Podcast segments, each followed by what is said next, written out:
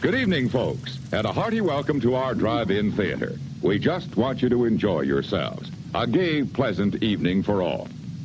Oh, a word of caution. Mom or Pop, go with the kids when they leave the car.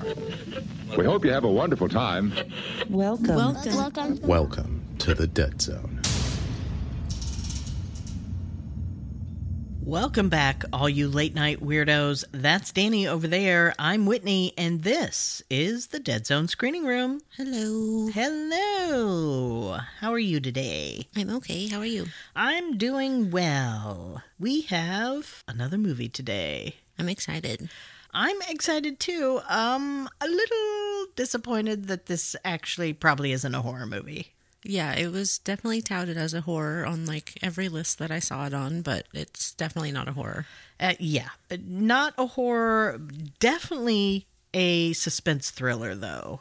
Yeah, so I, I still think we get some good stuff out of it. Oh, yeah, absolutely. I just wish it wasn't touted as a horror. It's even listed on IMDb as a horror. Uh, so I think if you think you're going to see horror going into this, you're going to be really disappointed. But it's not a bad movie by any means. You just got to be in the right mind for it. Yeah, definitely. Well, before we get to it, just to recap, a few months ago, Danny and I inherited a traveling drive in theater and were told to watch horror movies of our choosing to figure out what we wanted to add to the theater's vault and what to leave behind in the dead zone. The only other rule is to never be late opening the drive in for those who are able to find it because. Yeah, the theater moves around, it's never in the same place twice, and it's a mystery as to where it'll show up next. But if you can use your knowledge of horror and follow the clues in each episode, you might be able to figure out where the drive in will show up next. And this month, in honor of travel and family and the start of the holidays, we are in the middle of a series we like to call Highway to Hell, where we check out horror flicks all about horrible road trips. And this week, we are still in the Australian outback and we are talking about road games. This one was completely brand new to me. I hadn't heard of it until we started this this series this month. Yeah, I had not never heard a peep about it, but like you said, it kept showing up on all these lists of like, you know, the best road trip horror and, you know, horror that takes place on the road and stuff like that, and had never heard of it. You know, it has Jamie Lee Curtis in it, you know, our Scream Queen. You know, she's huge in horror. So I, I was really surprised and excited to watch this one, and then a little disappointed that it wasn't the horror that uh, I was promised. Yeah, yeah, same. But again, this movie was a heck of a lot of fun, and we're going to have a really good time talking about it. Yeah, I'm excited. And of course, before we get into everything, now is the time I should warn you guys that we're about to spoil everything here. So if you guys want to check out the movie beforehand, we always encourage you guys to do so. We weren't able to find this one streaming free anywhere, but it is available to rent as of right now um, on YouTube, Vudu, Prime. Uh, Apple TV, wherever you guys want to rent it. If it's not your jam for whatever reason, we totally understand that too. It doesn't matter. Regardless, we're going to share all the details here. All right, well, are you ready to get into the wiki? I am ready. All right. Well, Road Games is a 1981 Australian thriller film directed by Richard Franklin and stars Stacy Keach and Jamie Lee Curtis. The film began to take shape when director Richard Franklin approached screenwriter Everett DeRoche with a copy of Alfred Hitchcock's Rear Window as an example of the kind of story he was looking to make. DeRoche loved the concept and expressed his desire to write a film with a similar plot but set in a moving vehicle. DeRoche wrote the first draft of Road Games over a period of eight days in a hotel in Fiji while visiting Franklin as he was working on the production of Blue Lagoon. Shot on location in Nullarbor Plain and in Melbourne, the film's budget of 1.75 million was the highest ever for an Australian film at the time.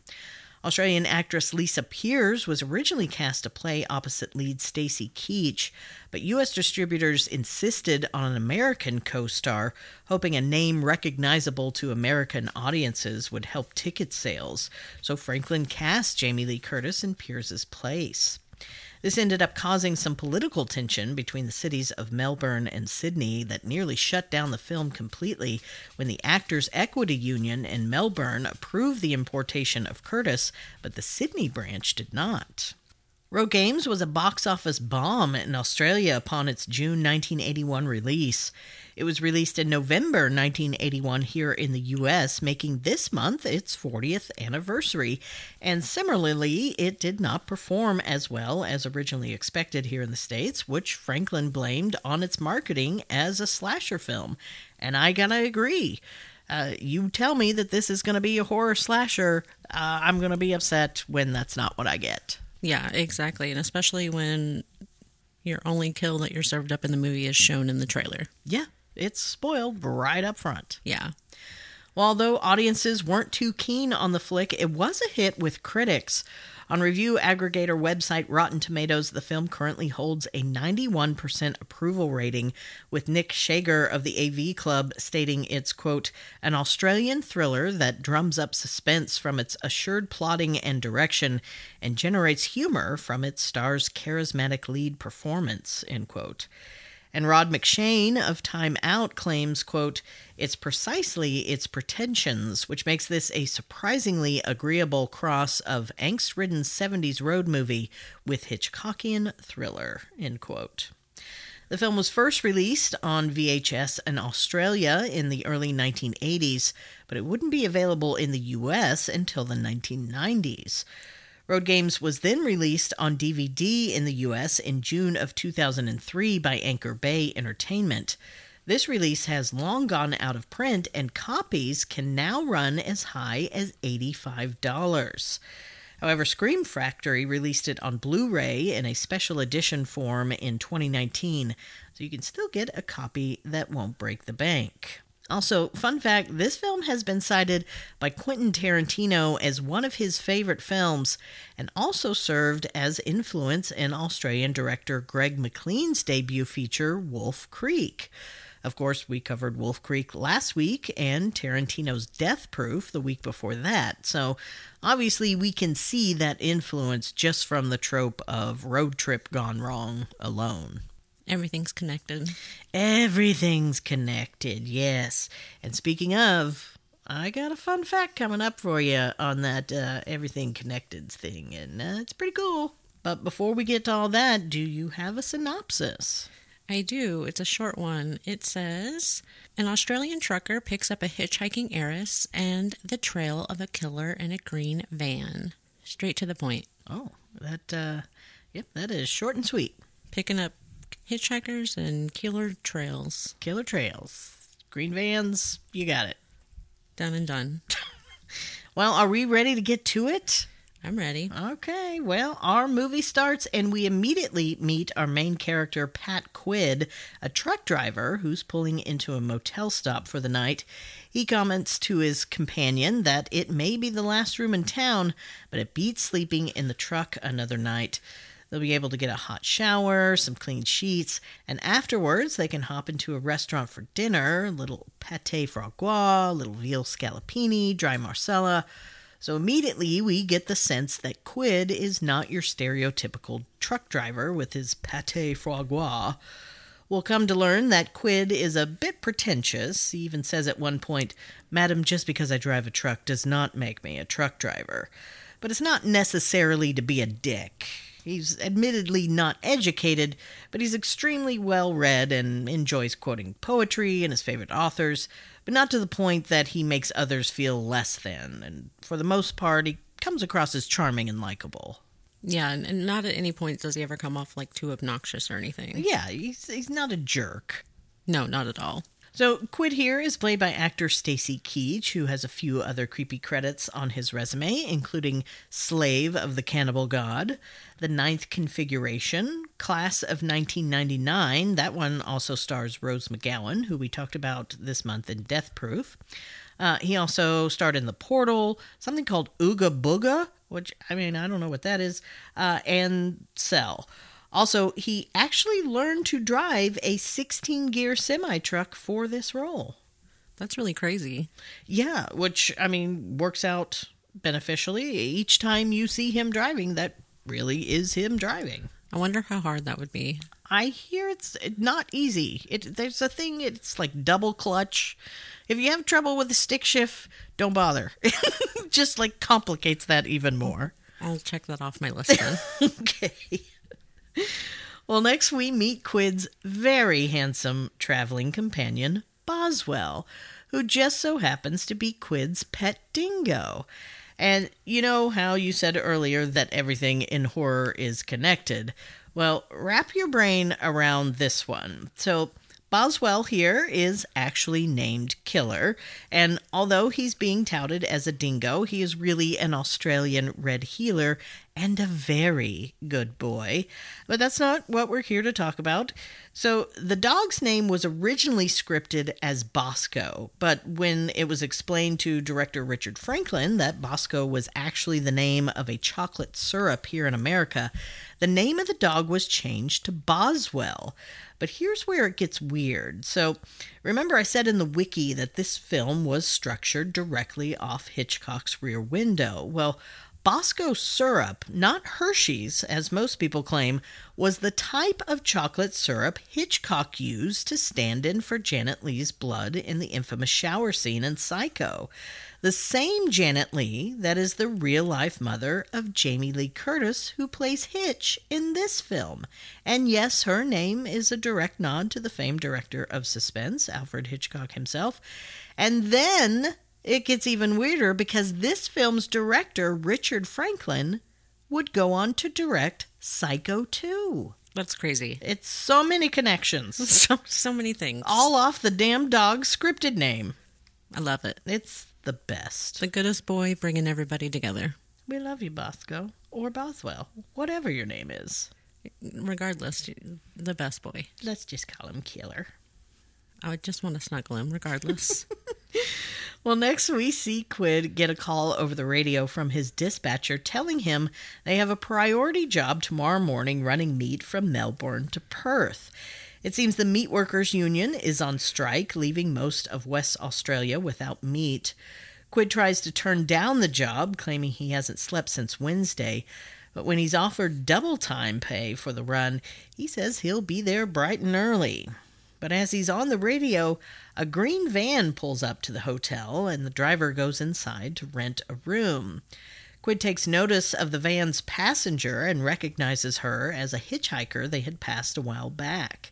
Now Quid's jealous that the van guy looks like he's going to get a hookup out of it, and Quid berates himself for not picking her up. It also appears that Van Guy and the hitchhiker got the last room for the night, so looks like Quid and Boswell will be sleeping in the truck after all. it looks cozy, at least.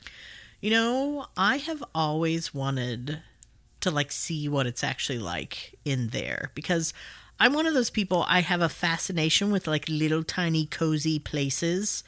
Like if I could set up a little tent inside somewhere that I could just like crawl in with a bunch of blankets and stuff and you know close it off, that would just be ideal to me. Just a little hidey snuggly space. Mm-hmm. and that's what those always make me think of. And I, yeah, me and Boswell, we'd just hang out out there, watch movies. It's great.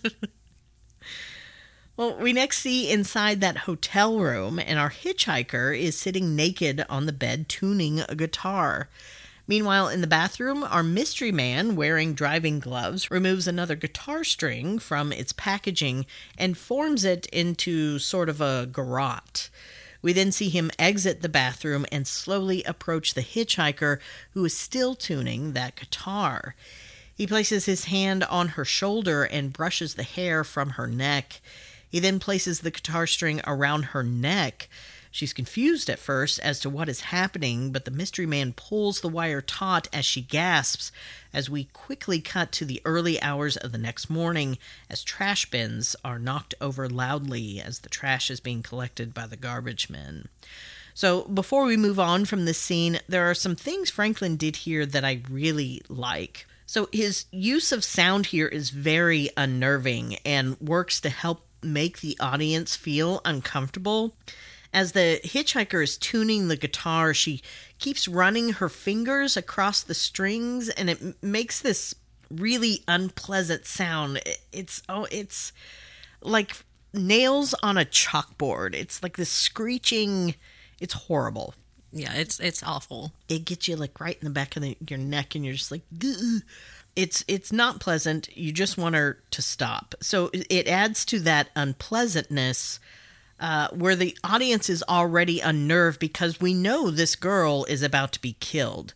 So when the mystery man comes out of the bathroom and is approaching her from behind she's tuning that guitar and it keeps going up in pitch as she gets closer and closer and it almost acts like the score for this scene and it helps heighten that tension as he draws closer to her it's really well done and i, I wish we got more of this throughout the film Yeah, and again, like I said, this is our one and only kill, and it's already displayed in the trailer. So there's nothing really uh, surprising here besides the fact of, you know, we do get the full ambiance uh, watching the movie, uh, which definitely adds to the scene.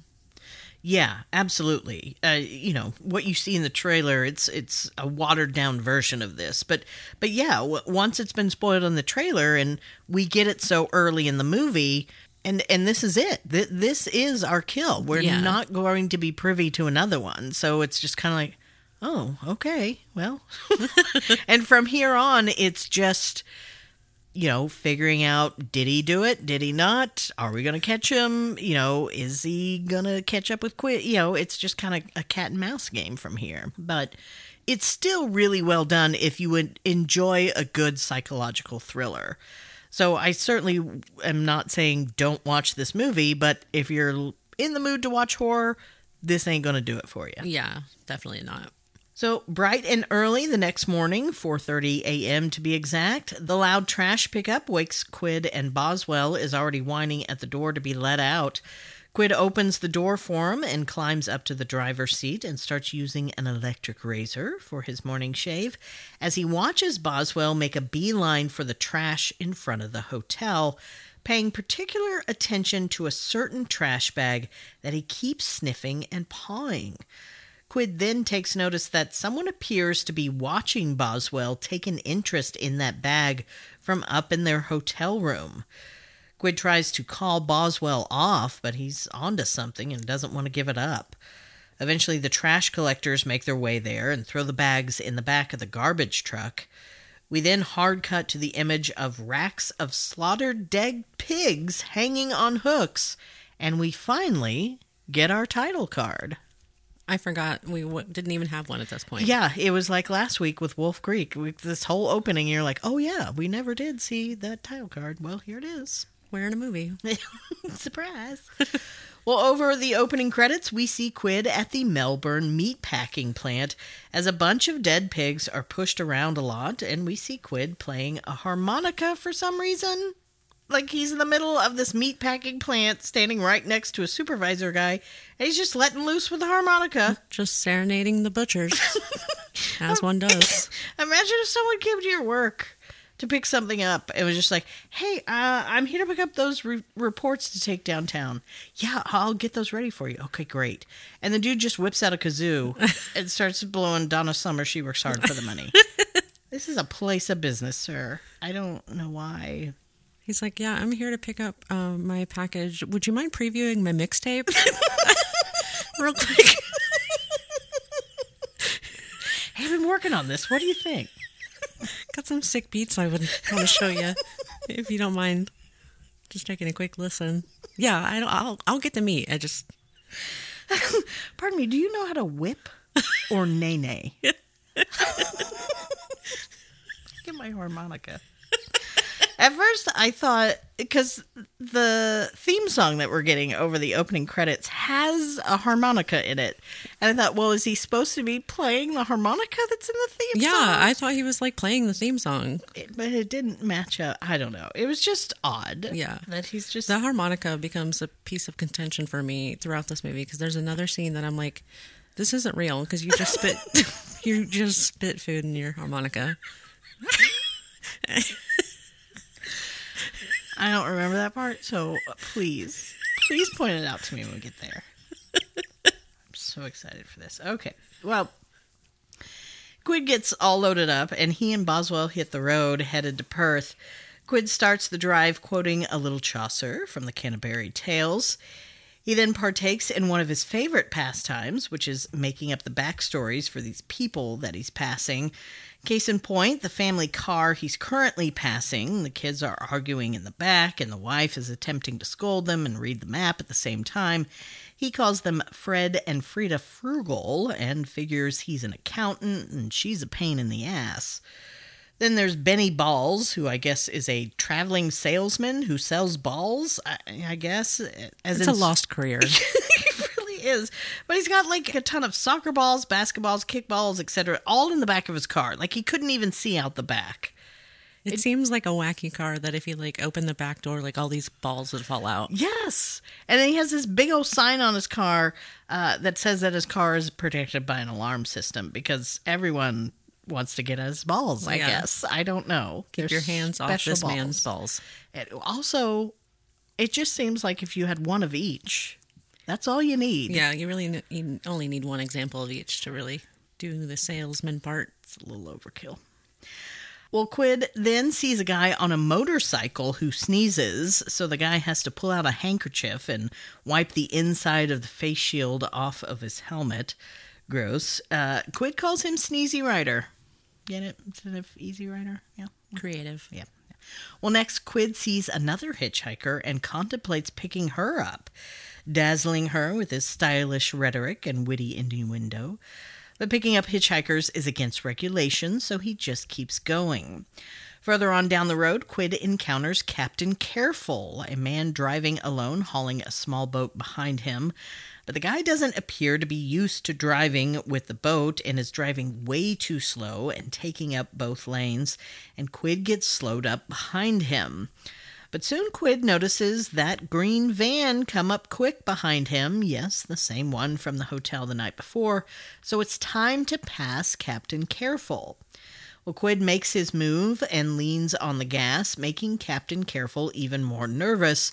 But once Quid passes, the van passes at the same time, the sheer force of which, I guess, blows out Captain Careful's windshield, causing him to pull over.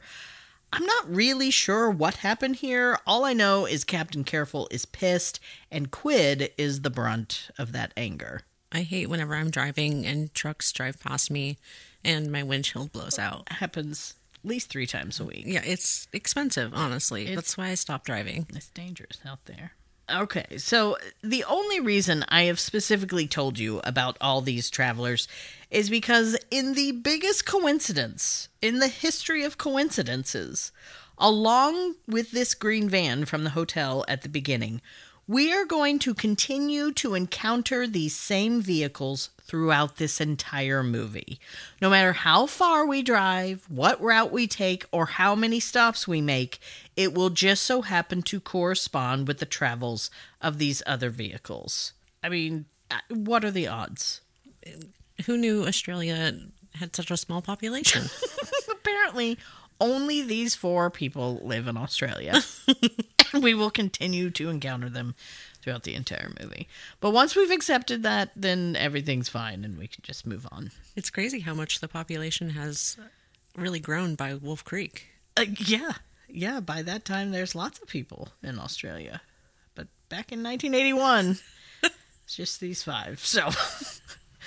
Well, next, Quid is wondering about the green van and is curious if he's still traveling with the hitchhiker he saw him check in with last night. He decides to let the van pass, and as soon as it does, Quid can see a cooler, or esky if you're an Aussie. We learned that last week. Uh, well, he can see one in the guy's passenger seat, so this gets Quid to thinking why does anyone get up at the crack of dawn to watch the garbage collectors? Hmm. I do that on garbage day. It's so much fun. It's riveting, honestly. Of course, our garbage people usually don't come till four, so it's a long wait. Yeah. But uh, we do get up at the crack of dawn and just sit by the window. I have snacks. full meals. It's an all day event. Well, we next see Quid is passing into the Nullarbor Plain, an area of flat, almost treeless desert of southern Australia. We get some exposition shots indicating that Quid has been driving for a while, even regales us with some more of his harmonica skills. I don't like it. Boswell doesn't like it either, so me and Boswell, Team Boswell. that's right, in our little cubby in the back. Shut the curtains. Uh, well, continues on down the road while listening to the radio and hears a news report about the discovery of a human hand amongst debris in a storm drain. And they hope to run a comparison with a human leg found in a Townsville tannery last week. Police are denying speculation of a Jack the Ripper type murderer at large and claim the two grisly items are probably unconnected and isolated. Man, I remember that used to be a thing. Police would do everything to assure you that cases were not connected. They were mm-hmm. so terrified of having a serial killer in their midst. They're just like, nope, there is nothing that could possibly link these murders together. There's literally nothing to see here. If you could all forget everything we said and walk away. I, I, I mean, and I don't. I guess it was because they wanted to avoid panic. Yeah. I don't know what it matters whether one maniac is doing it or several. Both are terrifying. Yeah. Either way, I'm scared either way. So I mean, but what would be scarier? Would you rather find out that it was one person responsible for all of these things, or that there are multiple people out there you have to worry about? I I would prefer the one. I think. you think you'd prefer the one person? Yeah, because then I would just know. Well, it's just one person, so Yeah. the odds that that one person is with someone else doing other things. Yeah, I mean, one person is, obviously far less scarier than a whole ass group of people hunting me down. So tell me, all the murders are a serial killer. So I just know there are two or three bad people. So and all the everyone else cops is now are like, yeah, oddly enough, all of these are linked. every single It's murder crazy. ever. Not a single MO matches, but they're all linked. There are DNA. One killer is responsible for everything. I don't know who it is yet, but this guy's crafty. It's that 23 and me. Connecting everybody. Oh, yeah. And I forgot about this vehicle. Quid pulls up behind a white van with the words just married on the back. And as he approaches, we see the female passenger sit up, implying she was giving her new husband a little, shall we say, happy ending behind the wheel. Hmm, a little, a little kiss, a little special kiss.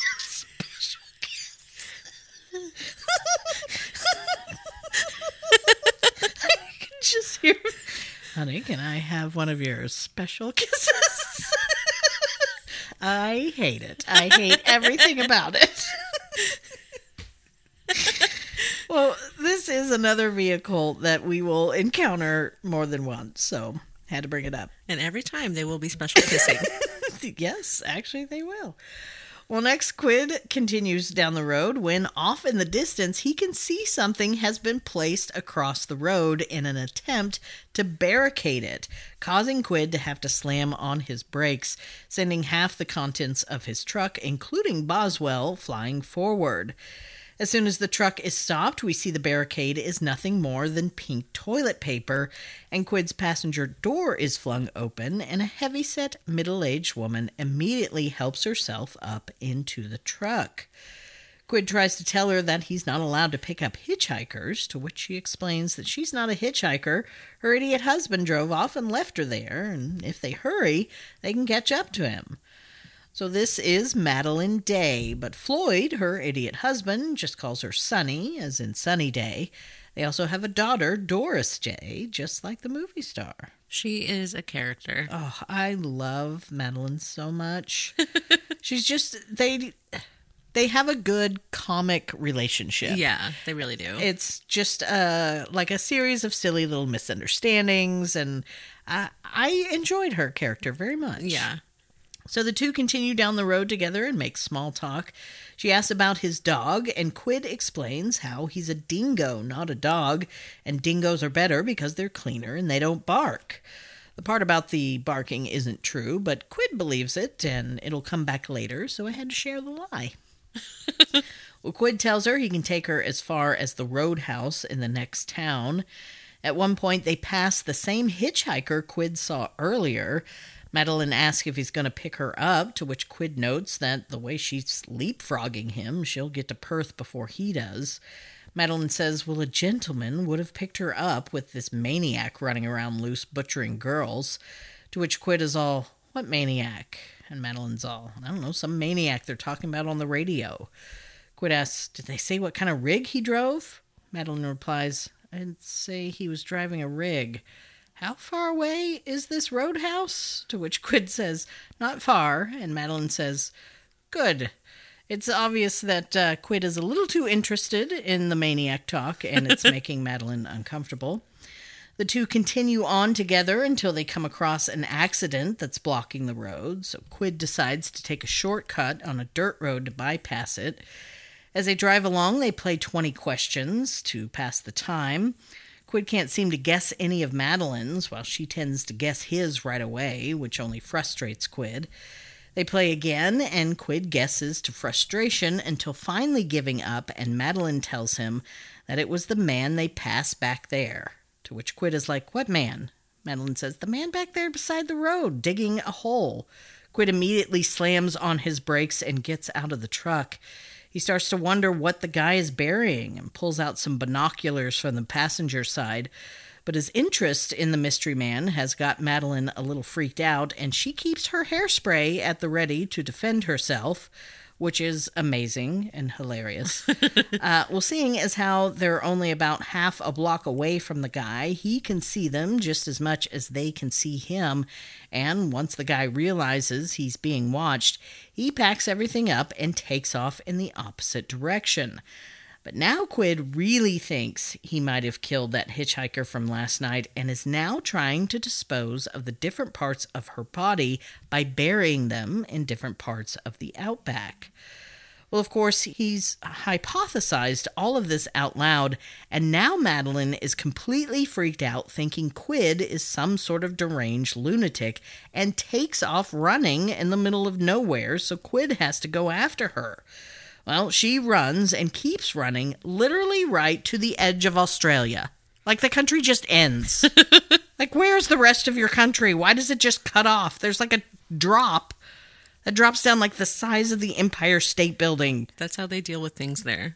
That's their justice system. It just ends. They throw people off. You're done. Out of the country you go. Tired of you. So now Quinn has to try and convince her that he's not a crazy person. And Madeline is all, We don't want any trouble. We never wanted any trouble, but they threaten my children. We're all like, Wait, what? What the hell is she talking about? Did I miss a page of the script? Madeline continues, Horrible phone calls late at night. They killed our dog. When the police came, they said the strike was Floyd's fault. We got our own problems, mister. We don't need anybody else's. I didn't see any man back there, understand? To which Quid says, Uh huh, I, I think I do. I mean, we don't know what the fuck she's talking about, but obviously she's got her own shit to deal with, and Quid can respect that. So he pulls her away from the cliff's edge, and they head out. So I, I should mention here because we get to actually see close up the mystery man in the green van for the first time. Uh, we'll see him a few more times. He never speaks throughout this entire film, he does not utter a word. He's played by actor Grant Page, who's mostly known for his stunt work. In fact, he was the stunt coordinator for this film. He does have some other creepy credits to his name, though, both through acting and stunt work, including uh, a movie called Patrick, which was also directed by Richard Franklin, who directed this film. He was in a movie called Thirst, Death Ship, The Island, Lady Stay Dead, Pandemonium, The Thirteenth Floor, Stones of Death, Voyage into Fear, Primal, and Patrick Evil Awakens. Busy guy. Boy has been busy. Well, next we see Quid and Madeline have made it to a roadhouse in Yellowdine. We see Quid inside attempting to call the police and share his suspicions about the guy in the green van, but the noise in the roadhouse is too loud and Quid just keeps shouting and repeating himself, but never makes any progress in the conversation. There's also a shot here that Franklin did in the scene that is a 360 degree pan shot that lasts for a full minute without cutting. And then the scene goes on for another minute of Quid yelling into the phone. It's the most irritating scene in this whole damn movie. But because of that crazy 360 degree shot, it stayed in the film. Now, normally I will always side with a creator when it comes to filmmaking. But in this case, the American distributors wanted Richard Franklin to cut this scene out. They too felt it was too long and added nothing to the story. Franklin, however, refused to cut the shot. But I gotta agree with the distributors on this one. What the fuck was the point? Yeah, it didn't add anything at all. And, and in fact, I found myself like kind of infuriated because like you're listening to Quid like yell into the phone and then there's a bunch of noises going on. And then, you know, obviously we're with the camera and we're panning around the restaurant. And so it kind of feels like we're leaving our main character for a second. And that's fine if we're going to learn something important, mm-hmm. but we don't. So No. we're just listening to our our lead still yell into the phone while paying attention to nothing that's going to give anything important to the story. Yeah, and and and we never learn anything new. It, it's just frustrating to for two minutes hear him try and spell his name over and over again because the people can't hear him. It's just it's so infuriating. it's it's like the equivalent of being forced to watch Alice make coffee for two freaking full minutes in Yeah. Friday the Thirteenth. It's pointless. Yeah. I, mean, I know you're really proud of that shot. It's it's out of the box filmmaking at a time when not too many people were willing to get outside the box. But a cool shot isn't cool unless you're capturing something interesting. It was just pointless and it made me angry. Well, Quid finally gives up and hangs up the phone and goes to leave, but is stopped by the proprietor on the way out who asks, That your dingo? He goes on to explain that there's a bounty on dingoes in this district and the locals will shoot them on sight. So Quid goes out to check on Boswell, who he finds in the truck with an injury to his head. But ultimately, he's just fine. In fact, if you're like me and hate when animals are characters in films because you're constantly worried they'll be hurt or killed, I will go ahead and relieve your mind and let you know that Boswell is going to make it through all the way just fine. So you can relax on that one. I was not able to relax. I am the same way. I hate it so much. When I watch Wizard of Oz for the first time, the entire time I'm like, "Where's Toto? Where is he?" Who's got eyes on Toto? oh, it is. I just, I can't. And you know, there's a website that you can go to. It's mm-hmm. kind of. I think it's like, "Does the dog live?" or something like yeah, that. I think it is like doesthedogdie.com or something like that. Yeah, I, yeah. I highly recommend it because I hate it. I hate it. It just is. That sad. shouldn't even be an option. No, it should be illegal. Taking away your privileges. You're going to jail, Franklin. oh, but Boswell's fine. He's fine. You're fine, Franklin. I don't know. I haven't seen your other movies. Maybe you killed a dog in that one. but in this one, he's fine.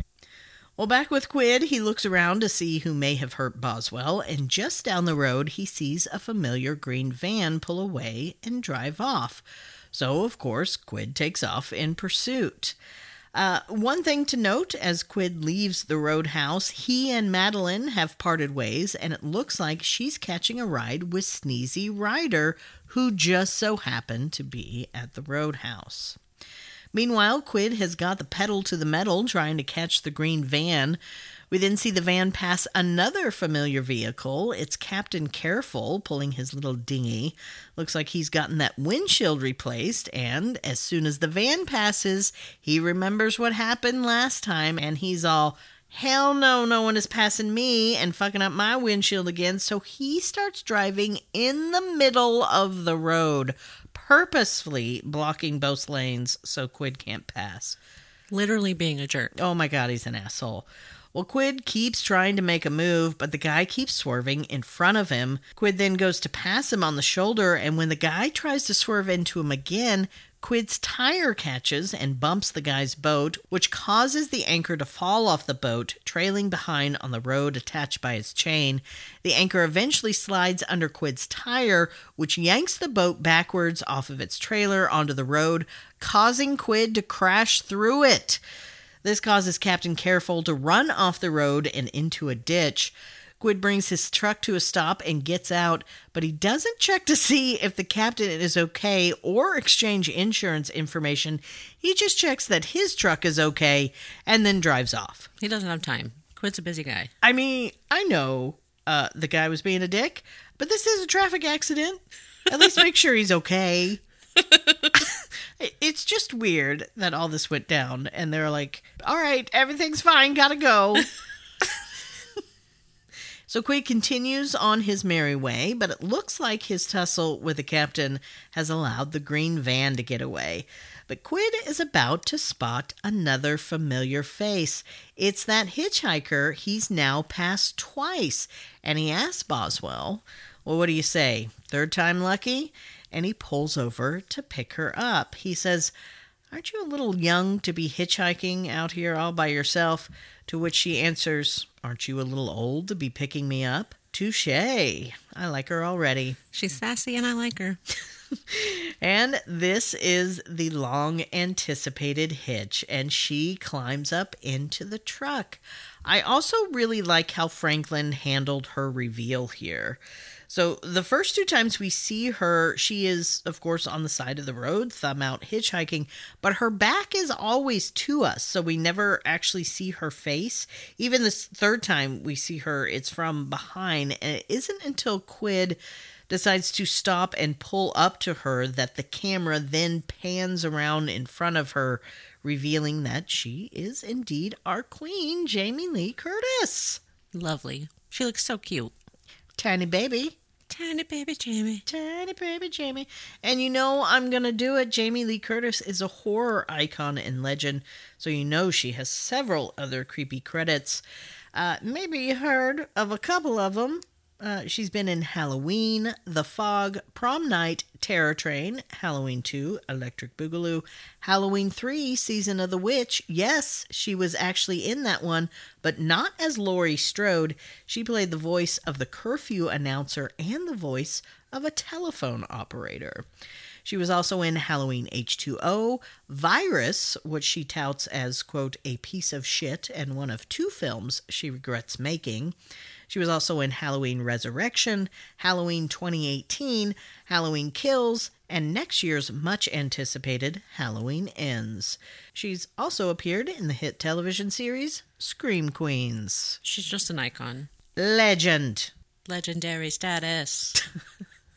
Uh, also, I do have some super random fun facts about Jamie Lee. Firstly, she became formally known as Lady Haden Guest of Saling in the county of Essex when her husband, Christopher Guest, inherited the barony in 1996 upon the death of his father. But the only time she really takes advantage of this title is when making reservations in exclusive London restaurants on short notice, since apparently Lady Haden Guest works better than her own name of Jamie Lee Curtis. How dare you, London? You, of all people, should recognize a queen when you see her. I, I want to be a, a lady, a lady, a, a, a, fan, a fancy royal lady. A fancy royal lady. I think you can actually purchase one of those titles. I think that, uh, like, like through Scotland or something, you can like p- buy like one square block of land or something like that, and that in- gives you a title. Look into it. Something to think about, guys. go. I got goals.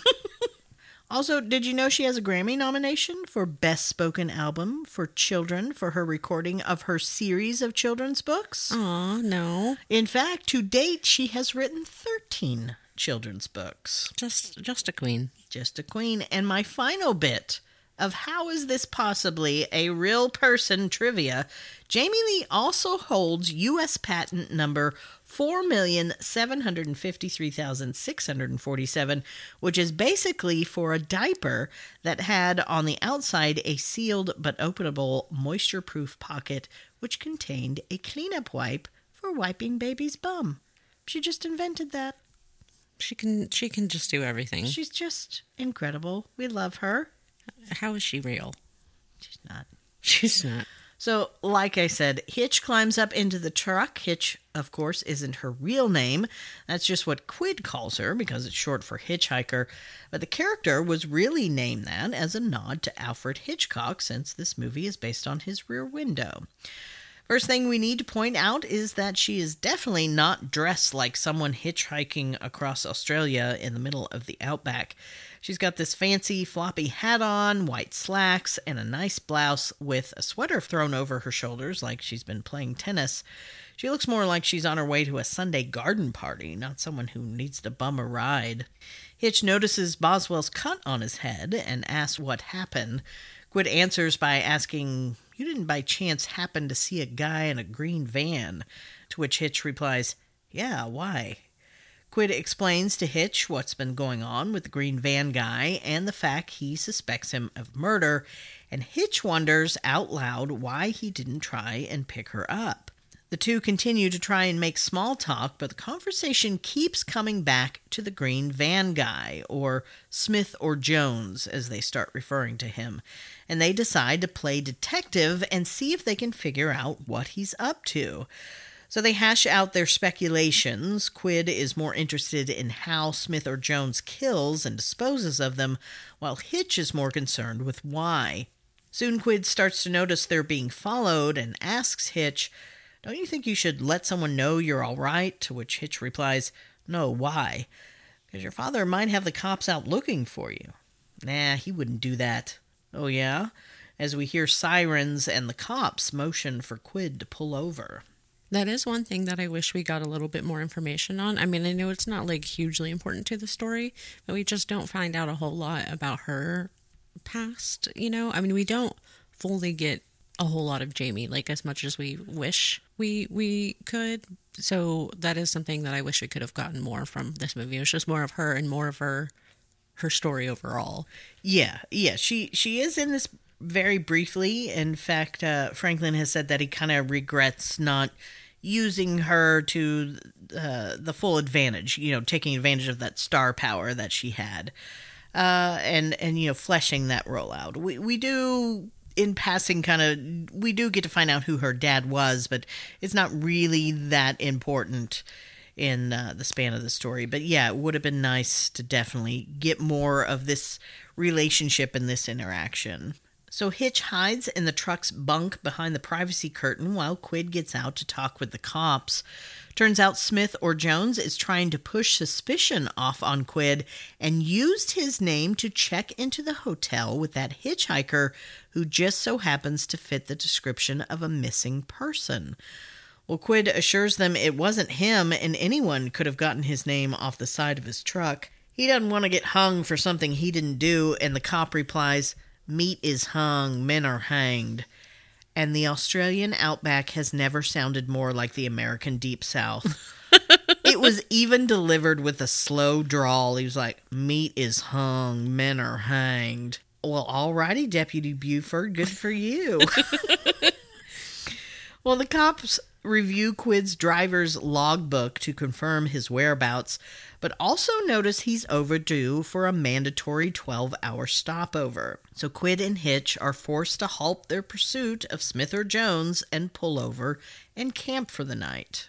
So there was a nice Easter egg in the scene where we see Hitch hiding in the truck waiting on Quid, and she flips through a stack of magazines he has in the back, and we briefly see one with none other than Alfred Hitchcock on the cover, yet another nod to the master of suspense. We also see Grunt magazine, so, you know, equally as exciting. I love how we focus on different things. I mean, I noticed the Hitchcock, if it makes you feel any better, but. and I did too notice Grunt magazine. Well, next we see Quid and Hitch around a campfire outside a gutted building in the middle of some barren sand dunes, and Quid is reading from Ozymandias by Percy Shelley, which seems to be appropriate for this location. Quid explains to Hitch that this used to be an old telegraph station in a town of about 700 people, but they were all chased out by the dreaded Oryctolagus cuniculus and the place became a ghost town swallowed up by the encroaching dunes. And if you listen very closely, you can still hear them out there munching. So, this story Quid tells is actually true, believe it or not. The ruins where they're camping are that of the Eucla telegraph station near the Western Australia border. And in 1890, it was a plague of rabbits that ended up overrunning the town, devouring all the vegetation and allowing the sand dunes to take over. The town was abandoned, but it was reestablished about four kilometers north at its now existing site. And at its peak, it had a population of 98, not 700, as quoted by Quid. We also learn in the scene that Hitch's real name is Pamela and that her father is some sort of either American diplomat or some type of foreign policy maker stationed in Australia. And that life is stuffy and boring, so Hitch is just out looking for adventure. Just a girl on the road. Uh, we then see Hitch excuse herself, presumably to use the bathroom, and she walks up to the top of one of the dunes only to see Smith or Jones and his green van also camping nearby. But she doesn't do a damn thing about it. No. As as far as I know, she never even told Quid that she saw him. I know, and I, I was thinking about how genuinely creepy that would be. Like, Yeah, and and the way that it's set up, it, it's really creepy in the scene because there's like the storm brewing in the distance, so there's lightning every once in a while. So when she climbs this kind of dune and gets to the top, this lightning flashes and she can see out over the desert. And off a ways, she sees this green van, and he's just kind of sitting there in the doorway with his guitar. And I, I, I got the impression he was staring back at her, Yeah, like yeah, he fully. knew damn well that they were there. yeah. Why the fuck she didn't just go running back and saying, "Uh, creepy guys over there"? Yeah. I don't know, but I mean, the next scene, it's the next day. Yeah. I was like, "What the hell, dude?" I will also point out that this was the um, food harmonica scene. Oh, So this is um, it's before she goes and supposedly goes to the restroom. They're like eating, and he takes a bite of the carrot, and he's like, "Watch out for bunnies" or whatever. well, I, you clearly see he doesn't swallow the bite of the carrot, so he takes a bite and then immediately puts the harmonica in his mouth and starts playing. And it's like that's not correct. you just blew carrot chunks all inside your harmonica. Nice. So incorrect, sir. oh, he's doing it wrong. I watched it both times, and I because I was like the first time I was like, okay, he did, definitely didn't swallow that. And the second time I was like, maybe, maybe he, nope, he definitely doesn't swallow it. There's carrot in your harmonica, so There's definitely carrot in that harmonica. I'm here to tell everyone. That's your big takeaway from this movie. Oh, you mean the carrot harmonica? Yeah, I saw that movie. Fucking atrocious. horror That's the- movies, am I right? the real horror. It's the carrot and the harmonica. Scariest thing in there. I, and that's one thing I didn't mention is that Quinn has this weird habit of chewing on vegetables, like either celery or carrots. It's that's like his snack of choice. Yeah.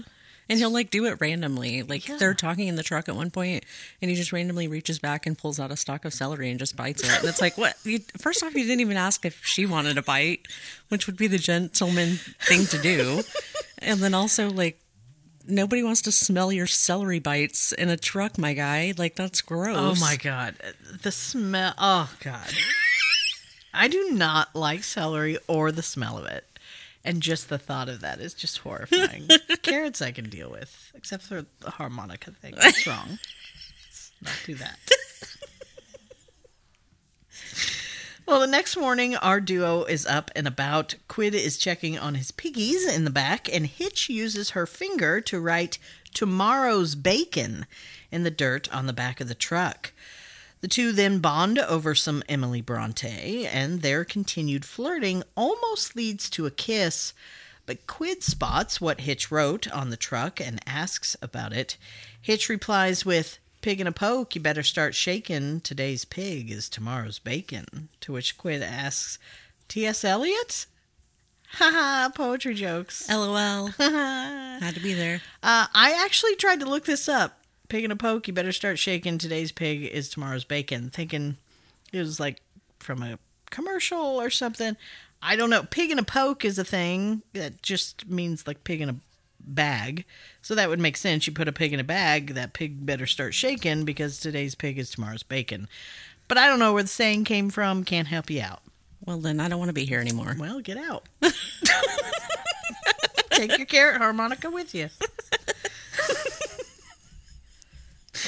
well, next we see Quid and Hitch have stopped at another roadhouse. Hitch has decided to take Quid's advice and calls to check in with Daddy while Quid tends to some maintenance on the truck. But as they're there, believe it or not, Benny Balls pulls in. Remember the car that appears to be driven by a ball salesman? And the alarm he has on his car is malfunctioning and going off, and he can't figure out how to turn it off. And it's going to go on for the entirety of this scene. And it's another thing that infuriates me. well, Quid tells Hitch they're leaving because he can't stand that noise, and Hitch says she's got to pee first. And when she goes off to find the restroom in the back of the building, she spots a familiar green van. She calls Quid over, and he thinks they've got the guy trapped in the men's room. So he goes in and threatens the guy while Hitch decides to hop in his van to see if she can find any evidence. She spots that cooler in the back and climbs back there to get it, but when she does, we realize that Smith or Jones is sleeping in the back and he wakes up as Hitch gasps. Meanwhile, Quid is still threatening whoever he's got cornered in the toilet, and we hear the guy sneeze as he comes out of the stall, and we see it's just old Sneezy Ryder who thinks Quid is a freaking nut job.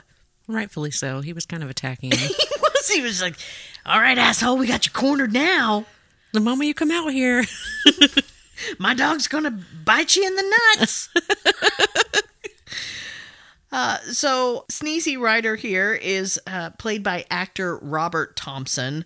Uh, a bit of a backstory. So, Richard Franklin, who directed this movie, did another horror movie before this called Patrick that apparently was kind of a big deal in Australian horror.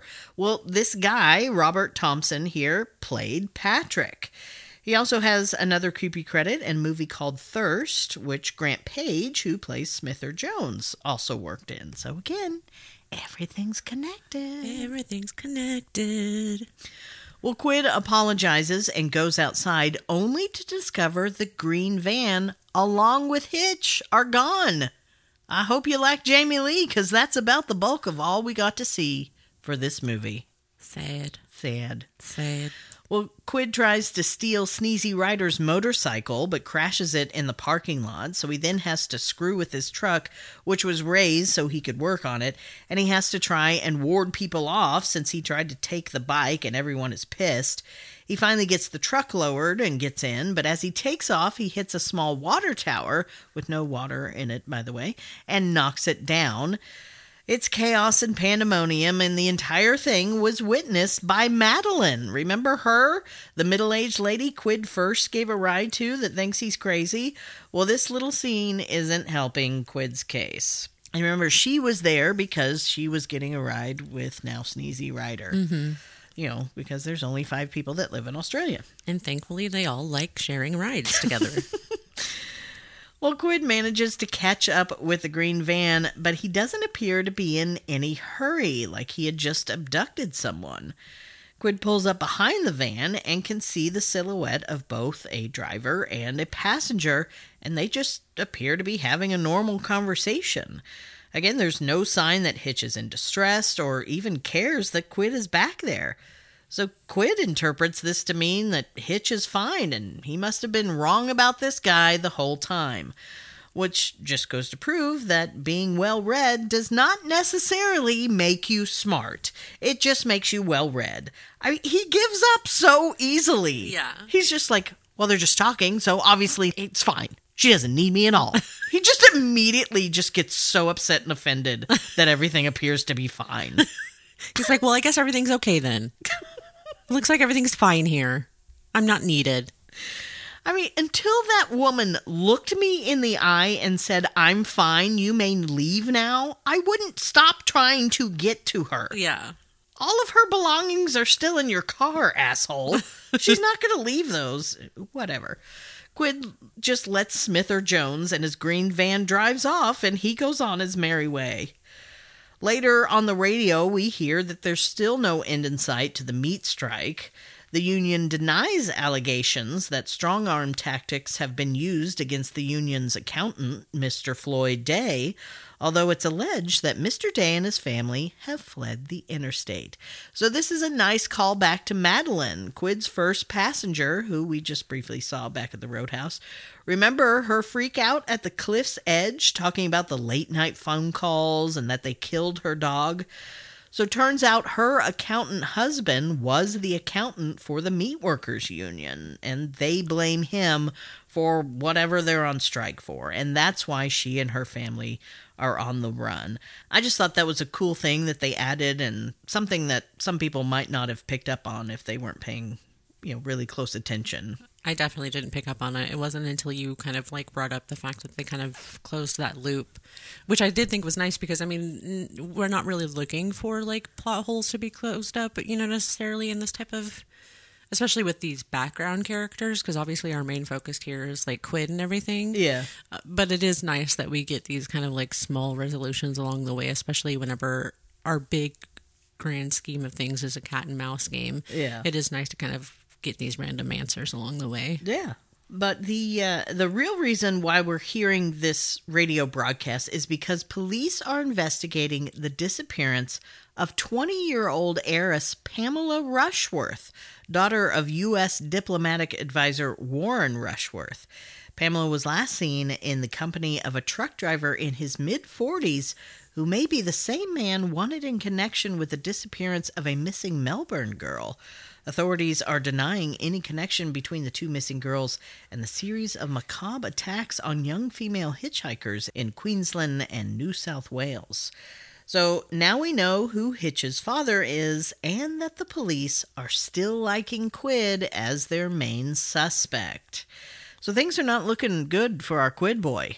I mean, the police definitely suspect him for these killings, and now we've got the daughter of someone pretty important going missing. Yeah, he's gotten himself into quite the conundrum. Yep. All he needed to do was deliver the piggies. And he just had to pull over. That's why you don't pick up hitchhikers. Third time lucky. Pff. Pff. What does Boswell know? well, later on down the road, Quid spots the green van pulled over at a rest stop, so he gets out with Boswell to investigate. He checks on the van and can see that cooler on the front seat, but it doesn't appear anyone is inside. A loud noise can be heard coming from where Quid parked the truck, and it startles him and Boswell. But Quid hears moaning off in the trees, so he goes to investigate that. But Boswell's more interested in what's happening back at the truck, so he takes off. Meanwhile, Quid is walking through the brush and hears, Oh, Harry. So he just assumes that Hitch and her new traveling companion are getting along just fine, and he goes to leave. As he does, we see what he cannot, which is that the sounds of passion were being made by our just married couple that Quid saw on the road when he first started this trip, not Hitch and Smith or Jones. He always gives up so easily. Yeah, and I think that's actually something I remember that um, Hitch makes a, a point of in, in, an earlier part where she was like, I don't understand. You keep telling everybody this story and then you don't want to do anything about it. Like you keep bringing this up and then you back off. And that really kind of seems to be his personality where mm-hmm. he you know, rushes to a conclusion and then, okay, it's not what I thought it was, fine. Yeah, he can be uh, easily swayed one way or, yeah, or the other. Yeah, yeah. Well, before he goes back to his truck, Quid decides to smash the window open on the van and check that cooler. Turns out it's just the guy's lunch. So just Quid, a hungry guy. Just a hungry guy. So Quid heads back to his truck where we see Boswell just sitting and staring at the back doors. But does Quid go check? No, of course not. He just calls for Boswell, who comes running, and they both get in the truck and leave.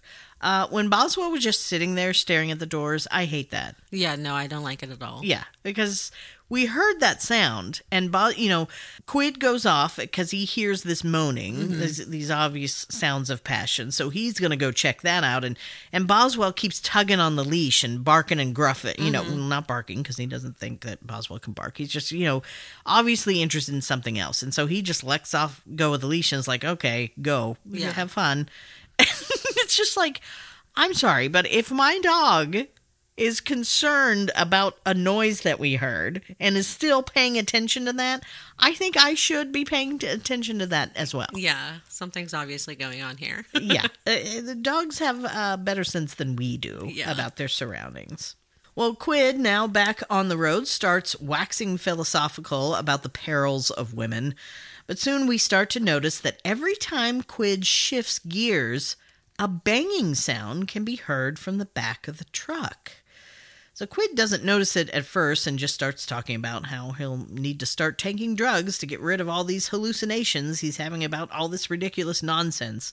When just then, something that looks like an animatronic from Five Nights at Freddy's pops up in front of the windshield, scaring the shit out of everyone, including me, as Quid has to slam on the brakes. Turns out it's just a kangaroo in the middle of the road. But when Quid slams on his brakes, Hitch's bag comes flying out from the back and lands on the floor. Realizing that her stuff is still in the car, this makes Quid wonder if maybe Smith or Jones does seduce them first before offing them. Thinking, okay, I heard these sounds of passion and I just assumed that Hitch and this guy were getting it on. But maybe that's his MO. Maybe he seduces him first and then he's going to kill him. So you'd think Quid is going to turn around and go back and try and save her, right? Mm. Nope. he just continues driving, but now he starts to hear that thumping sound coming from the back of the truck every time he shifts. So he decides to check it out. So Quid makes his way to the back, climbs in the trailer, and turns on the light, illuminating the long rows of hanging halves of pork, slightly swinging back and forth. He makes his way to the back of the trailer, the part closest to his cab, and approaches the two halves hanging there. He pushes one of them, and it does indeed hit the back of the trailer wall if swung hard enough. But why would it just start doing that now? Also, when he touched the meat, it feels warmer than the other frozen meat around him. We get a close up of the meat, and I'm pretty sure that pigs don't have full breasts. That doesn't seem something that's common. I mean, I'm you know world? not an expert on pig anatomy, uh, but Quid's not ready to freak out yet, and he pulls the invoice out and compares the count that was loaded to what is now in his truck. He has two more halves than he should. But Quid just thinks this has to have been a mistake, right? And it just gets back on the road. But we hear him have this internal struggle with himself. Was it a mistake? Well, Sam doesn't usually make mistakes. But that meat was frozen, right? Well, uh, I mean, maybe the air must not have been circulating right, and it's heavier, so maybe that's why those warmed up. And he's trying so hard to convince himself that there's not a dead body in the back of his truck. Yeah. When we all know there's a dead body in the back of his truck. And he just touched it with his hands. He did. And now we're all really worried about what happened to Hitch. Well, next we see Quid is approaching the city of Perth and his final destination when, lo and behold, he comes right up behind Smith or Jones and his green van. And as they pull into town, the green van starts to run out of gas, and Quid finally sees his chance to confront the man. But a sign appears for a weighbridge, and by law, Quid has to stop to get his cargo weighed. So as Quid pulls in, we see a cop car is posted out front, and the green van comes to a stop a few yards in front of it. Quid gets out and talks to the attendant, who he seems familiar with. The guy goes to wade Quid in, and while Quid watches, the cops get out and help push the green van to a gas station a few hundred yards away. The attendant then comes back and informs Quid that he's 75 kilos over. Mm, just about the weight of a human female body, I think. Curious. We then see a dog start sniffing around Quid's truck, and the attendant jokes that the extra weight must be from marijuana. Quid jokes, You got me, I confess. We then see Smith or Jones has the green van all gassed up and is headed out. Quid then says he has to get going and climbs up into the truck and starts to drive away, but the attendant spots something wrapped around Quid's axle and yells at him to stop. He sees it's a bunch of wire and junk and offers to get it off, but Quid's like, "It'll be fine. I gotta go." And the guy's like, "Really? It'll it'll just be a second. It's gonna fuck up your rig, dude." But again, Quid really just wants to go after the guy in the van, so he's like, "Yeah, huh? Thanks," and just drives away. The guy's still yelling at him, trying to convince him to stop as he's driving away. Poor guy's just lonely. he was like, "I got fresh coffee inside if you want that." I, I've got smiles and happiness inside if you want to hang out. Free hugs. Danish, if you, if you like a Danish. I have all the answers to your mystery inside if you want to come hang out. I don't know. Watching The Wire. It's a real good show. Season two. So, interesting fact here regarding the scene where the attendant jokes with Quid that he's smuggling drugs. Just three years later, in 1984, Stacy Keach, who plays Quid, would be jailed in England for nine months for smuggling cocaine. Oh, yikes. Yipey dipey. Uh, later, and I don't. What did the fuck did I just say? Did I say yipey dipey? What is wrong with me right now? I love that. All right. Well, uh, later in 2005, he would play the fair minded warden Henry Pope in the television series Prison Break, and he has said that he based that performance on the warden of the prison where he served his time. Very interesting. Very interesting. I mean, it was the 80s. Everyone but my mom did cocaine, so it's fine. Uh, so now, of course, Quid pulls out, and the cops pull out after him and start following him. So you've got the green van, Quid's following the green van, and now the cops are following Quid. And the green van approaches a light and slows as it's turning yellow, but guns it and goes through, forcing Quid to have to run a red light if he wants to keep up, which he does. But there's this weird thing that happens where there just happens to be a cop standing on the corner when Quid runs the red light. So he sees this and writes down Quid's license plate, but then he sees Quid is already being followed by a patrol car who turns on their lights. And the cop who was on the sidewalk gets really excited and waves to the cop car. It's almost like you can hear him saying, Yay, my team's gonna win! Go, friend, go! yeah, get him! That's my friend. That's my friend. Oh, well, by now Quid has noticed the cops are behind him, but he doesn't care and just keeps following the van, which keeps leading him down these really narrow turns and alleyways. Finally, the van stops at the exit of an alley, forcing Quid to stop, trapping him in the alley, which in turn forces the cops to stop. But they come up a little short, and the front of their patrol car slides under the back of Quid's trailer. Quid tries to get out, but he's in a portion of the alley so narrow he can't even get either of his doors to open. Meanwhile, Smith or Jones has plenty of room and he gets out of his van with a shovel and walks up to Quid's truck, leers at Quid, and then proceeds to smash out his headlights. Back at the back of the truck, one of the cops has gotten out and is trying to get the front of their cruiser unstuck. The other cop tells him to climb under the truck and get up front to find out what's happening. And so he does, and I'm sure we can all see what's coming. Well, back up front, Smith or Jones is still whacking on the trunk when Quid blows the horn, which startles the guy and makes him drop his shovel. it reminds me of that vine where the older lady is carrying a jug of water and her daughter honks the horn. It's your favorite vine. And she just throws the jug. It makes me laugh so hard every time. It's the best. Oh, it's amazing. Well, the guy starts to walk back to his van, so Quid starts to try to drive forward. But now, as predicted, the cop under the truck gets caught up in all that wire and shit that the way station attendant tried to warn him about. Plus, the police car is still stuck under the back of Quid's trailer, so he's pulling that forward as well. But it isn't long until the taller portion of Quid's trailer gets stuck on something crossing the alley and he can't move forward. He keeps gunning the engine, but the truck won't budge if the trailer is stuck. There's so much going on here. Uh, The cop is still tangled underneath. The cop car is gunning it in reverse, trying to get unstuck from the back. And the green van just fired up and is about to drive off. Quid guns that engine again when all of a sudden the cop car comes loose, sending it flying backwards. The wire and debris the cop under the truck is tangled in somehow gets the trailer to unhitch from the back of the truck, which in turn launches the truck forward into the fucking air where it lands on top of the green van. Oh my god, it was exhausting.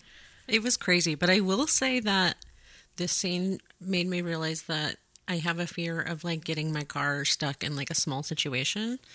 Uh, I, I mean, obviously that should, should be something anybody should be scared of. But like whenever Quid is like stuck in his truck and he he goes to like get out of his door and he realizes he can't open it, and he goes to the other side and tries the other door and everything, and they're stuck there. I was like, I had this kind of like panic moment where I was Oh, like, yeah? holy shit, like that would be super scary to like be stuck there. I mean, what are you supposed to do? You can't like get out of your vehicle.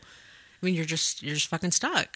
yeah, well, I guess that's when you start smashing a windshield, go out the front, I guess. Yeah, that is very true. But yeah, I was just like, oh, that is something that I guess I'd never really thought about. That I guess I kind of have a weird, obscure fear of. But yeah, Well, I mean, it's a really well done scene. I mean, mm-hmm. there's a lot going on. It's very suspenseful. Yeah. I mean, you can kind of see what's going to happen. You know, as soon as that cop climbs underneath, well, you know, he's going to get it all caught and all that shit under there. So, but they still managed to make it really suspenseful and yeah, kind of scary. The whole being stuck thing. What's he going to do? Mm-hmm. So it's a good suspenseful moment. Yeah, It- it's very kind tense. of yeah, it's kind of it's our Hitchcock moment when you've got the bad guy coming after Jimmy Stewart in his wheelchair. Yeah. and he's blinding him with with the flash bulbs. Yeah, It's a it's a good scene.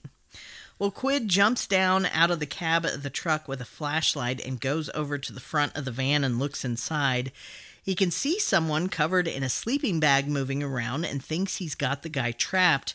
But the guy is already out of the van and he comes up behind Quid with another garrote he's made out of a guitar string and tries to get it around Quid's neck to strangle him.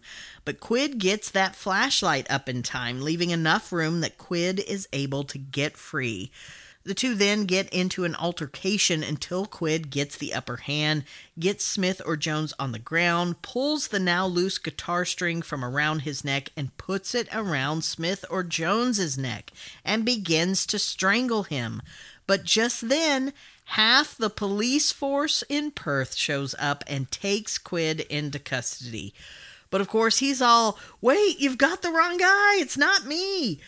Then we see a bunch of spectators show up, and wouldn't you know it, a bunch of them are people Quid has encountered along the way. Madeline is there, as well as Sneezy Rider and Captain Careful. I mean, seriously, what are the fucking odds? There is no way. I mean, okay, maybe because you guys are traveling along the same route, sure, you're gonna run into each other. But Perth is a pretty big city, and you're all just gonna happen to end up at the end of this alley where all this has gone down. I call bullshit. I just imagine like the police driving through Perth and like with the what are those like a bullhorn thing being like if you if you had any any communication at all with him follow us follow us for justice everybody follow us into the alleyway for justice and so the four people got into one car and all rode with them Yeah. And and they're all yelling at the police. What a terrible person Quinn they're is. like we we had an interaction with him and we can justify and explain how weird he is all of Australia is against Quid. They're like, fuck this guy. Well, Madeline claims he tried to throw her off a cliff. Sneezy says he trapped him in a toilet, and the captain's still pissed about that boat. Things are not looking good for Quid. And meanwhile, Smith or Jones is backing away into the crowd and about to get away. But hold up, Paw Patrol puppy pals. Here comes Boswell for the win, and that little dingo hops out of the truck, plops down next to the van, and starts barking up a storm. That's right, much to Quid's surprise, his non barking dingo is suddenly very vocal, and some of the cops come over to check out what he's so excited about. They look in the back of the van and pull out whoever is wrapped up in that sleeping bag. Turns out it's Hitch, alive and well, although bound and gagged. The police get her untied. She and Quid are reunited, and the police move in to grab Smith or Jones before he can get away. It is, it is one hell. It's a one hell of a ride. It's one hell of a ride. I mean, it's a nice little wrapped up, tied up ending. And Hitch is alive. We're all so happy. It's the best. It's the best. We got Boswell and Hitch. He's our hero. He's our hero. I love you, Boswell. Boswell for president. Well, next we see Quid and Hitch and Boswell walking together down the highway, luggage in tow. Quid is still coming to terms with the fact that Boswell is not a dingo and wondering where he's going to get the $100,000 to pay for all the damage he's caused. But he's thinking about headed up north to see if he can get a new job. We then see a semi drive up, and Quid flags it down for the two of them to get a ride. He then tells Hitch, I forgot to tell the police that body they never found.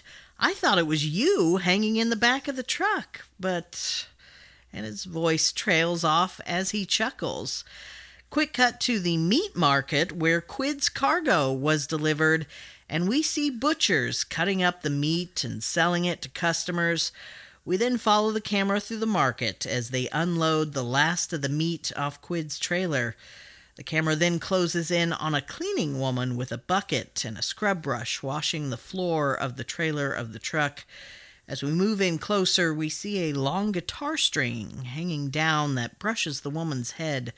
She reaches up and pulls on the string, which then dislodges a woman's severed head that drops into the cleaning woman's bucket as she screams as the trailer doors close and we're left staring at the words Tomorrow's Bacon that Hitch had written on the back.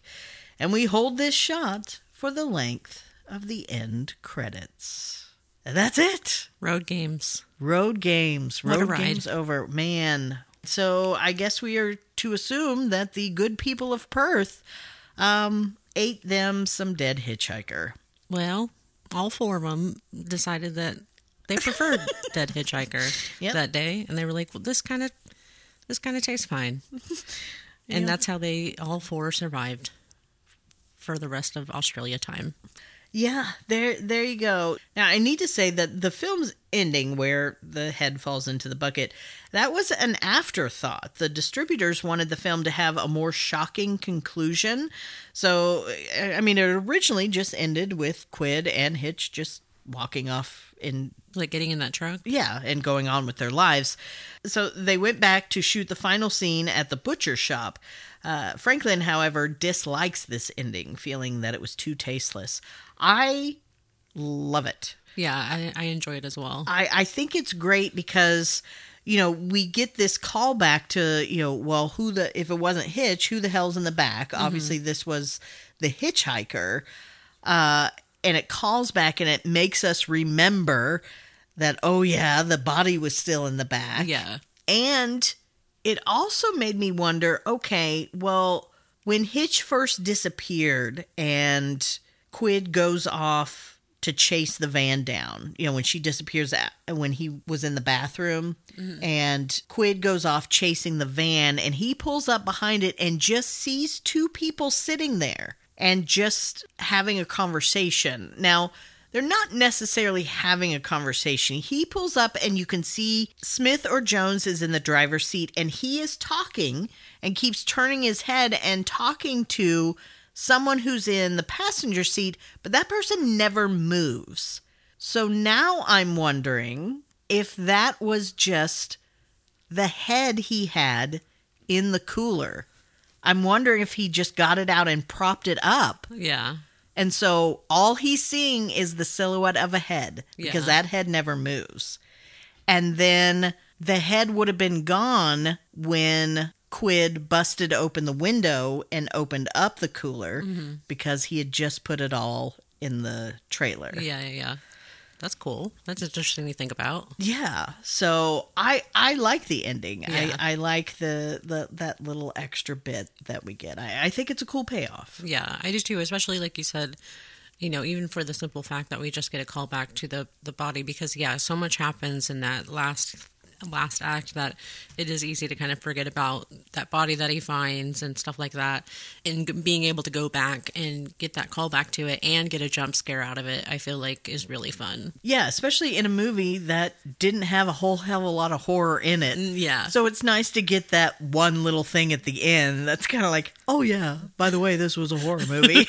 oh yeah and boo All right, well, we got some prompts to get to, which should be pretty interesting, seeing as how this was not a horror movie. yeah i'm excited okay, well, what did you possibly have for your popcorn spiller? So for mine, I kind of just was thinking like realistically what would be like super creepy for me and I really I did think about that lightning scene just because I was thinking about I mean granted Hitch does not go and talk to Quid. I was thinking, you know, if, if realistically, if I was in that situation, if I'm going to go to the bathroom out in the woods, out in the desert, wherever, if there's a storm rolling in, it's dark and lightning strikes and I see a human, I don't care where they are. Yeah. If I'm out there meant to be alone, I'm I'm I'm so out of there. It's it's ridiculous. Yeah, and and you got to think of what an odd decision not to tell Quid about that. I mean, I wonder why it was scripted like that. Yeah. it just it was very bizarre. Yeah. But yes, that is horrifying. Yeah, Just because it just thought. doesn't seem realistic that she Yeah. wouldn't go back and say something. But yeah, so that's what I chose for mine, uh, just because I thought, like, realistically, that would be really fucking creepy for me. I would jump out of my skin and be like, "We have to drive 53 miles away from here, and then never come back ever." Yeah, absolutely. So, what did you choose for your popcorn spiller? I ended up going with uh, when that kangaroo animatronic Five Nights at Freddy thing jumped up in Quid's windshield. Yeah. It was so fast and it's if you pause it, it's some sort of creepy fake thing that they made. Mm-hmm. But I don't know why it's right up in the windshield because when we see the kangaroo, it's down on the ground. Yeah, and it's, like not even really facing. no, and I think what the deal is at that moment he's thinking about uh, this, you know, that Hitch has disappeared, and now he's questioning that, thinking, "Oh, he's she's left me to hang out with him. Maybe I was wrong about this," and he's kind of thinking that he's hallucinating things. He's been driving for so long, and they keep saying. Oh, you're past due pulling over and stuff. So I think that was supposed to be like part of this quote unquote hallucination. So mm-hmm. I think maybe we were supposed to also kind of start doubting with Quid whether or not this guy really was a murderer like they did in Rear Window because that was a big struggle is you know Jimmy Stewart was not sure what he had actually seen because the windows were down. He just knows this wife has disappeared. So it's all pure speculation. But in this movie, we're privy to the murder. We watch it happen. So there's never this question of whether or not the guy actually did it for the audience. So we don't question it like Quid does. So I, I didn't understand the whole, you know, worrying about his hallucinations, and they're always so concerned with his per- pulling over, and they keep talking about uh, all these truckers are known to take drugs and they hallucinate things because they're trying to stay awake and stuff. And it, it just seems like they were trying really hard to push that narrative on us. When I was like, I don't understand why you're doing that when we already know for a fact that this guy did murder her. So I don't know. It was it was weird. Yeah, but it, it is an interesting scene, and I was. Uh, it was funny because it happened so it happened so fast, like you said. When we were watching it on the TV, I actually almost missed it. Uh, so I made sure to pay attention to it the the second time I watched it, and um, I kind of like actually ended up rewinding it because I was like, surely that didn't look like a Chuck E. Cheese animatronic. so I rewound it, and I was like, oh no, it does. It does. right. It's weird. But it got me, man. It jumped up and it's like, holy, what the fuck is that thing? What are we doing now? So who did you have for your scene stealer? Man, I really enjoyed Madeline. I, I know she turned on Quid, but Quid's an idiot. I mean, he just did not handle things well. But I love their interaction together. Even when she got paranoid, he was nuts and had her little hairspray out. She was good comic relief and well played by uh, the late Marion Edwards. She did a really good job. Yeah, I agree. I, I was surprised by how much I enjoyed just just their simple interactions and conversations. So, what about you? What you who'd you have for your scene stealer? Um, I chose Hitch, obviously, uh, but primarily my reason was just uh, because, like, I, I kept uh, wanting more, Yeah. uh, and I think that was just because, uh, you know, a good chunk of the movie she's kidnapped. Uh, so Or not even there. I mean, we wait a long time Yeah. just for him to pick her up, and we get her for maybe 10 minutes of the movie, and Yeah. then she's gone. Yeah, but uh, I and I think it was just because like I hadn't heard of this movie before, so it was super exciting to see Jamie Lee Curtis in this. And so I think in my head I'd been like, man, I'm so stoked to kind of jump into a new Jamie Lee Curtis film that I've never heard of. And then she's so hyped up in the in the trailer and everything. And then yeah, like you said, we only get a few minutes of her, so I kind of kept being like, well, sh- well, surely she, she's going to pop back up here. Okay, okay, well, surely she'll be here. No, okay, well, sometimes she'll pop back up, and she does. So And she does, but it's the very last moments Yeah. of the film. But you know, it's Jamie Lee Curtis. You still can't go wrong. So Yeah. We'll take what we can get. yeah, All right. Well, uh, there's not not a whole lot to choose from here, but I'm real curious what you had for your gorgasm. So uh, for mine, not necessarily, I guess, uh, like all out gore like we have in other horror movies. Like we said, the gore is pretty light in this one. Uh, but I will say during the scene, whenever Quid and Green Killer Dude finally do meet up and they're like fighting it out and everything, whenever Quid um, is like taking the lead in the fight and he's kind of uh, on on top of Green Van Guy. He has him and he's like taking his head and bashing it into the grate on the ground. It looks pretty fucking realistic, and I literally felt myself being like, "Ow, ow, shit, dude! There's people watching you do this. Like, you, you need to calm down."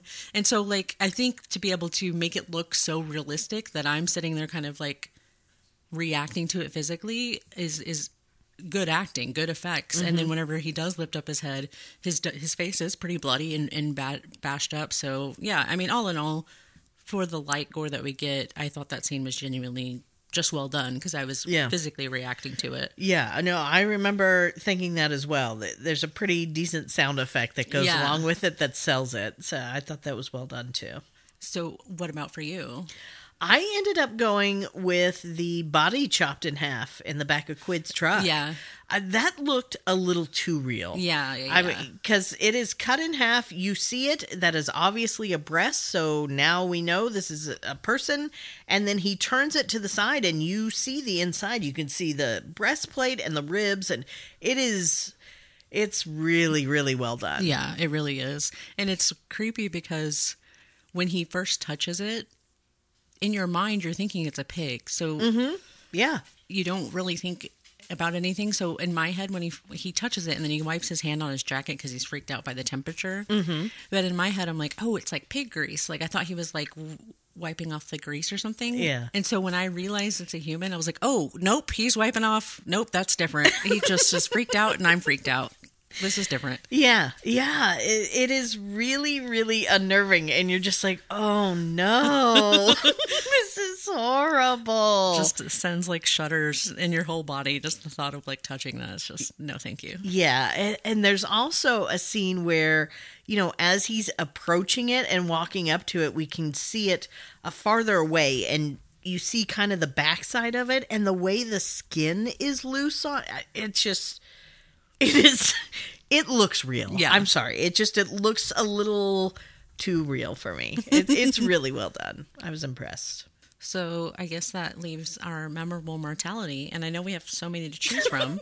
so who did you choose? Well, you know, out of all of them, it was so difficult to narrow it down, but I, I suppose it had to be the hitchhiker at the beginning, even though we don't really see the actual murder. but it, it's the only mortality we have. So, Yeah, yeah, it's just that one. So, winner, winner, chicken dinner. yeah, same. I mean, I will, I will say, you know, obviously you you talked about the sound effects really upping the uh, the whole ambiance of the kill. Uh, And I will say, if we got to see it, the action of it seems pretty cool. I mean, the fact that he's doing this with like a guitar string seems pretty sick. Yeah. Uh, and so, like, I would have liked to see like that kind of in action. So it does kind of suck that it cuts away, but you know, the thought of it's cool. So I think the premise is neat enough. If that's all we're gonna get. Yeah. Sometimes the imagination is much worse than Yeah. what they can come up with. so that leaves us with our last question, which is Dead Zone or Vault. Well, you know, not because I think this is a mad movie. It was fine. I got to put it in the dead zone. Only because it's not horror. Yeah. This is not horror. I cannot, in good faith, say that I'm going to recommend this to someone if I'm trying to recommend a good horror movie about, you know, bad road trips. Yeah. Because it's just not a horror movie. If I wanted to recommend a decent suspense thriller, hell yeah, check this one out. It was super fun. I had a great time. Performances were great. There was some good comedy in there, surprisingly enough. I had a good time with this one. But it's not a horror movie. Yeah. And I think at the very least, it is nice to be able to see the foundation for the movies that we've got to gotten to explore throughout this month. I Yeah. mean, two creators of two of the movies we've we've explored have you know given credit to this movie. So, I mean, it takes just a simple pre- premise of you know this cat and mouse chase on the road that led to crazy gore and crazy car chase effects and fights and everything in, in two other good movies that we've talked about already this month. So, mm-hmm. you know, like you said, the imagination can do crazy things, and that's all it takes is one simple idea. So, yeah, I mean, as simple of an idea and as simple of a movie as this is, in the grand scheme of things, it led to bigger things, and so for that we got to be thankful. But yeah, I agree. I think it's not. It's definitely not a horror, and we we couldn't, you know, put it in the vault because of that. It just doesn't feel feel right, especially Right. like you said, if you're wanting to recommend a movie to somebody that's looking for a good horror. This, Yeah, this, this- isn't a horror. This isn't going to be it. Yeah. and, you know, quite frankly, if I'm going to recommend a movie like this, the first one I'm going to recommend is going to be Rear Window. Go watch Rear Window. That's an excellent movie. Uh, but, you know, this is not a bad remake on that premise. And uh, I'd say check it out if you like the suspense thriller. Otherwise, if you're looking for some horror, you're not going to get it here. There's no point.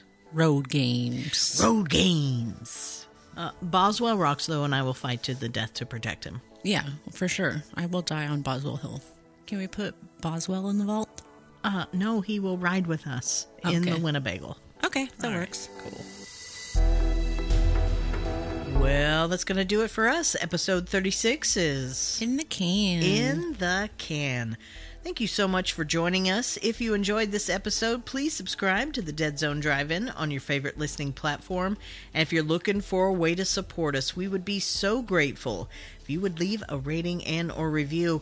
And if you screenshot that review and send it to us, we're going to send you your very own Dead Zone Drive In sticker for free. It's no money's honey. You can find us on Facebook, Instagram, and Twitter, or you can email us at deadzonedrivein at gmail.com. And if you want to reach us by snail mail, our address is P.O. Box 12665, Oklahoma City, Oklahoma 73157. And if you want to hang out with us and fellow late night weirdos, check out the show notes for links to our socials and our Facebook group, the Dead Zone Drive In Discussion Room. Lastly, for next week's screening, we'll be wrapping up our travels with the 2003 horror thriller Dead End. So if you want to check out that trailer, don't worry, we've got you. The link is also down in the show notes. And a big thank you to our house band Slime and the Maggot Boob. They put the lime in the coconut. Who knew? I didn't see it coming. It was it was mind blowing, honestly. I haven't quite recovered. If I'm if I'm gonna be honest. And remember, if you're looking for the Dead Zone and want to join us for a weekend screening, if you've listened to this episode in its entirety, you'll have been provided with all the information you need. Don't forget your tickets. Good night, folks, and please buckle up. We'll be waiting for you. And so I know that there's carrot chunks in that harmonica. well, my question is when he plays, should we expect to see tiny bits of carrot shoot out from one side of the Probably. harmonica? Yeah. Just playing his little carrot tunes. too. He's just trying to serenade the ladies, and there's just bits of carrots falling out the other side. It's, it's my veggie music. I will play you the sounds of my people. Do you listen to rock and roll? No, I'm vegan. I only uh, listen to the vegetable music. you ever thought of humming a potato? Let's not get crazy. Let's not get crazy with our root vegetables, all right? One veggie at a time. We'll work our way up. And now, folks, it's time to say goodnight. We sincerely appreciate your patronage and hope we've succeeded in bringing you an enjoyable evening of entertainment. Please drive home carefully and come back again soon. Good night.